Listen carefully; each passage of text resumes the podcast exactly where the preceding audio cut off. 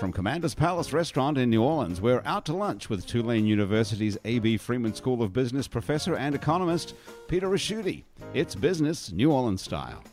Hi, and welcome to today's show. I'm Peter Ricchiuti. Once a week, I have lunch at Commander's Palace and invite guests from the world of New Orleans business to join me. Today, I'm talking about the business of love. Valentine's Day is considered by some to be nothing more than one of those hallmark holidays fabricated by commercial interests to exploit our sentimentality. For others, it's a chance to show our romantic side. And for a third group, it's that day you call every restaurant in town, can't get a reservation, and try to convince your wife that Deanie's in Bucktown is romantic in its own way. Whichever group you fall into, last year collectively we spent $9.3 billion on Valentine's Day. My Valentine's guests at lunch today are Courtney Delafiora and Joel Dondis. Courtney is a boudoir photographer whose company, the Boudoir Vixen, brings out every woman's inner beauty in lingerie. And Joel is the founder and CEO of Sucre, home of sophisticated chocolates and other sweet delicacies. Courtney, you started out as a photographer and have come to specialize in boudoir photography.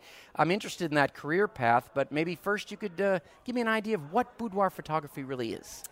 Um, to me, boudoir photography is really a classy um, way of shooting women to boost self confidence. It's done where they come in with their lingerie. It's kind of like a Victoria's Secret shoot, so they get to sort of feel like a supermodel for a day, and it's done in a very classic, timeless way. And it's also a benefit for for their significant others to s- give them as a gift, you know, for Valentine's Day, for example.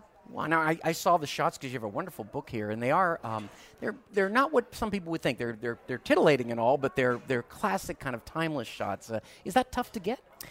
To, to photograph it. Yeah. It's it's it's challenging sometimes, but ultimately I believe it takes a really, you know, unique gift to be able to make any woman, no matter her age, shape, size, to be able to feel comfortable in front of a camera, but also, you know, in lingerie. It's really difficult. It can be difficult, but it's uh it's something I really pride myself in being really good at. Um, I love being able to help a woman bring that confidence back and really be able to help her feel good in her own skin. So it's kind of a little bit of psychology in there. in It, the- there is definitely. Wow, that is great. Now, Joel, um, you were an accomplished and very successful New Orleans chef and restaurateur. What led you to the world of chocolate and, I dare say, decadence? What, Well, thank you, Peter. It's great to be here today. What led me to um, the world of chocolate and decadence? Um, well, I guess sweets have been in my, in my career uh, or my path uh, uh, my whole life. Uh, my sixth grade science project was a souffle. so it's kind of been lurking. And then when I when I went to work in Germany, um, I worked at this very unique place. It was the old home of the Kaiser Wilhelm, called the Schloss Hotel. Warren Buffett used to stay there, and it's a very uh, very interesting guest. And um, down the street from the personnel house was a konditorei. So a candy shop, if you will, bakery and, ba- and bakery. It was quite unique, and it was I just loved it so much, and, and it, everything was delicious. So I became friends with the owners, and would go at night and kind of and just learned a little bit, and just saw the dynamic of the shop, and always wanted to do it. And then so one after Katrina. Um, First, almost getting knocked out by Katrina, and then finding a way to come back. Uh, um, just decided I, I needed to do it. It was a dream, and uh, I, I had to live the dream. And um, it's, it's, it's had its challenges, but it's been great, and uh, just having a blast. well, I was just at a party uh, last weekend, and someone had one of your, your king cakes, kind of a kind of a silvery looking king cake, and it was it was delicious. Uh, Thank, thank you very much. But do um, it seems like the this end of cooking would be um, particularly creative, right? I mean, it seems like It's it's so much fun, and it's just as creative as being in a restaurant. Um, although the product span is a little broader, we, we probably make 200 pr- different products over a year between so from gelato to, to pastries um, to French macaroons, chocolates, other confections, candy bars, um, and so we're we're always innovating, um, and we have seven seasons to do it in. Um, we overlap with pro- seasonal product.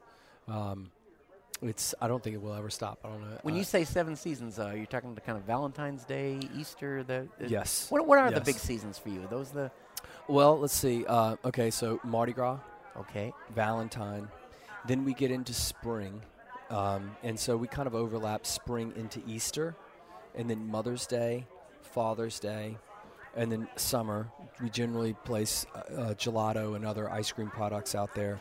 Um, and then we get into fall, so you have Halloween, and then later fall, which is into Thanksgiving time, and then and Christmas. Um, so it's ever changing. We've been developing packaging for the last five years, and uh, maybe we're 30 or 40 percent into it. Um, we are launching a mass market candy this year. Um, we just trademarked the candy.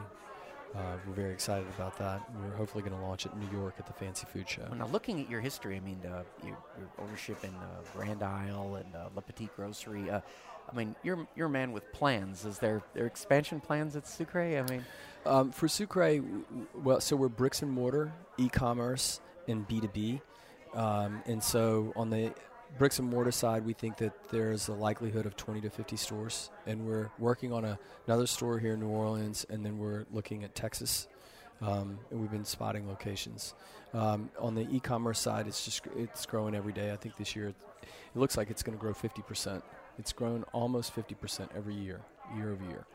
Um, and then on the B2B side, uh, we have relationships with Rouse's, other fi- and other fine retailers. Whole Foods. Whole Foods has um, been a major partner and um, a partner in helping us uh, bring forth the Mac Bubble, which is this new trademarked um, mass market candy.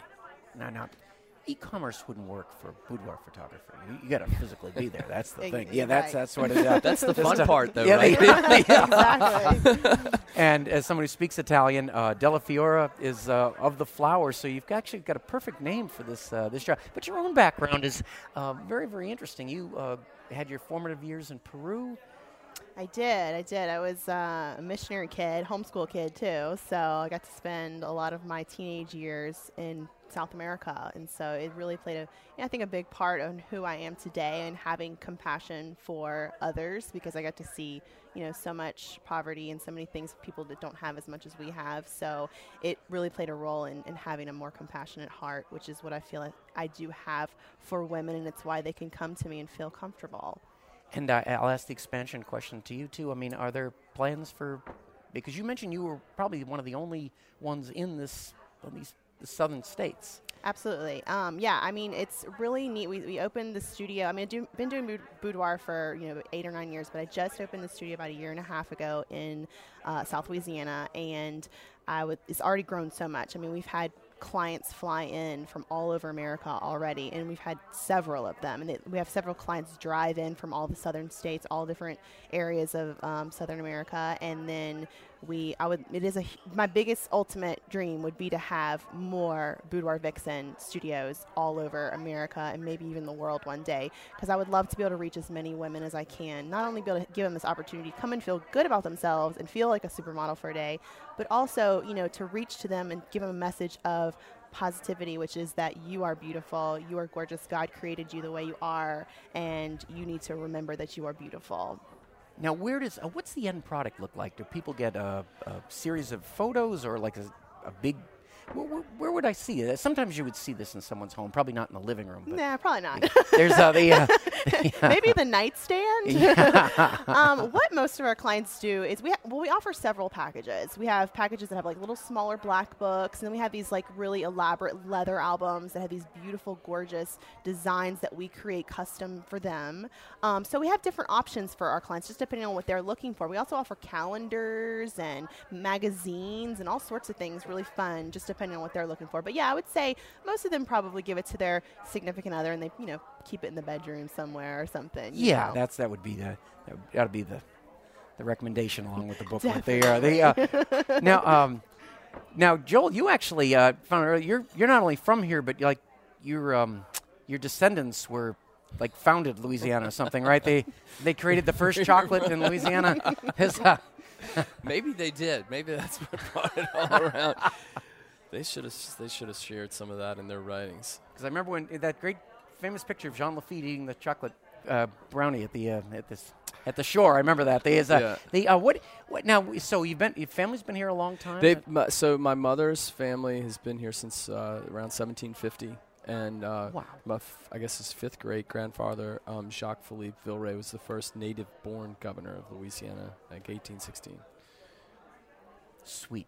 It's pretty- that- that's it's- what I- pretty- that's the only cool. way to- It's sweet to be back here. You know, I, I, I didn't really plan on, on being here. My father had cancer um, um, in the early '90s, and so I, I came I came back here. I was in Europe. I was going to stay over there. I was. It was So fabulous. you were Uh, in you were in Europe. I was in Europe. I'd been there three years. I really didn't have any plans on coming back when my father had cancer, and so I was like, "Well, I have to come to the closest food city." And I came back, and after a, um, a couple of months, I met Emeril, and he was opening, you know, Emeril's, and he's like, uh, "Why don't you just come try it out?" And I was like, "Okay." And a, a great relationship. What a fabulous guy. Really taught me a lot, and it's been very inspiring. He's a good, fr- Wow. great friend today. And your training was you were CIA. Uh, Um, uh, so um, uh, I started in a kitchen. A, a friend of my father's um, was a, a was a fairly famous chef. He made Brennan's famous in the late '60s, and um, and so I worked for him as an apprentice. I started when I was 10, washing dishes and then picking turtle meat and doing all these other kinds of things. And so I did an apprenticeship, a European apprenticeship. Then I went to the CIA. Uh, graduated in '86. Then I went to Europe. Came back in '90 and was um, Emeril's a sous chef and ran the kind of the nighttime show uh, until 93 and then started uh, joel catering with $5000 in a car and today we're five companies and 250 employees i think we're going to add uh, 20 employees this year on the sucre side what? a- Now, how do you um, when you how do you look at New Orleans now compared to when you lived here as a child, for instance, in terms of the business environment? okay well i grew up in lake charles Uh, Okay, so i all grew up in lake charles You were a Calcasieu um, kid. yeah. Right, Calcasieu kid. Um, but we used to come here all the time. It's fascinated, you know. Um, gosh, the visions, the deja vu's. Uh, but at, at any rate, um, uh, you know, after coming back and and then going off on my own, um, it was kind of crazy, you know. Um, and I don't know. How I quite handled it, but the five thousand dollars, the car, the getting started. Courtney, I'm sure you know what, it, what it's like getting started. You, somehow it just works out, you know, and you just have to trust things. Yep. Um, and um, but I'll tell you, it was a new day um, un- with the unfortunate circumstances of Katrina. Um, it's a, it's a it's a different world here. In in many respects, just from a social standpoint, socioeconomic standpoint, it's kind of like anybody's game, and it's just been amazing. And um, people moving here, people that have moved here to work for us, um, the different talent stream. Um, just the welcoming of, of new businesses and the in and the new business environment is um, it's intoxicating. Well, that is that is good to hear. I've got now we've got a, a part of the program here that we like. We call it the checklist, and we just get a little get to know our get to know our uh, our guests a little bit better. And I wish we you know what this would be a great time to have Barry White music in the background. You know, but it's um I can provide the, the chocolates. uh, yeah. I can even provide the champagne if Oh, nice. Courtney's got the photography going. Let me, let me ask you each the same question. Uh, a couple of these in here is um, who's your hero? Start with Courtney. Ooh, who's my hero? Oh, that's a tough one. Um, Doesn't have to be a superhero. Could be right. Wonder Woman. No, I'm just kidding. Um, honestly, my biggest hero is the pastor missionary in Peru that I kind of grew up under sort of. He you know inspired me to be humble to um, want to help others. And honestly it's where i kind of look to for that inspiration. He's very very wise and very very giving man. And um, you know that's where i kind of could come in with this business is i want others to feel loved to feel cared for. I want women to not only just come in and feel sexy and beautiful but to feel like they are cared for and they are beautiful. So Quite a bit different than people would perceive. Exactly what I do. Yeah, right, yeah, right. exactly. It's more than just sexy photos, and that's Yeah. what we try to we you know try to portray to people on our website, on our blog, on our Facebook. We're constantly posting quotes on our Twitter and Facebook about you know uplifting women and making them feel remem- reminding them they are loved. That is, and Joel, um, your hero? We should go I've back gotta to the give it- mid I've gotta- 1700s, I- have to give it people, uh, to two. It's really my parents. Um, my father uh, was just an amazing fella who um, who charac- character. He was all about character and values. Hardworking. Um, I miss maybe that I, he worked so much I didn't see him as much as I would have liked maybe when I was a kid. But I have to respect um, for him for for everything that he did and for the his belief in me and allowing me to be me and supporting me and um, in all the teachings, and my mother the same, and she's around today, and it's just uh, it almost bring a tear to my eye because Yeah. it's such a special thing. Because without them, I wouldn't really be here. Yeah, absolutely. They now you you mentioned uh, we were joking around before the program, but uh, what do you do on Valentine's Day as a guy who owns lots oh, of chocolate? Jeez, God! I, when I heard you mention going to restaurants, uh, oh gosh, you, you kind of just gave me the vision. Um, I'll, I'll cook for my Oh. wife and my daughter. It's you know it's my gift of love, That wow, that's and they don't do a look bad. thing, and she, you know. This, wow, that, jeez, that, now that is very that is very romantic. Courtney, what what do you do? You're in the love business. What do you do for Valentine's Day?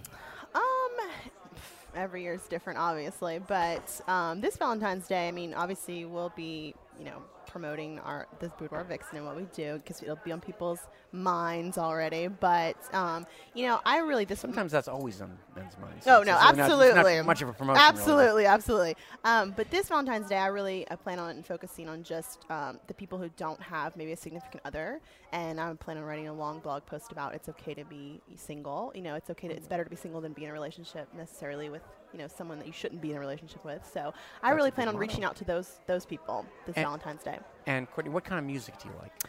I love all sorts of music. Um, my favorite would probably be A lot of Peruvian pan flute music. I think. we talked about no, there. Yeah. absolutely Yes, not. no, my favorite music is, is really is alternative, and I also love um, movie scores. It's very inspirational for me. I find a lot of inspiration in movie scores. I work out to Rocky. There's uh, the uh, Nice. Joe, Joe. What kind of music do you like? Oh my gosh, I'm all over the I'm all over the map. Any, everything from like a Mm-hmm. Jimmy Buffett to alternative LMFAO. Oh wow, wow! um, I love old rock. You're like an ad for Sirius. Um, There's the, a- the, I like the soundtrack from the movie California, California uh, Soul. It's called California. Well, the song's called California Soul. It's from um, just- at any rate.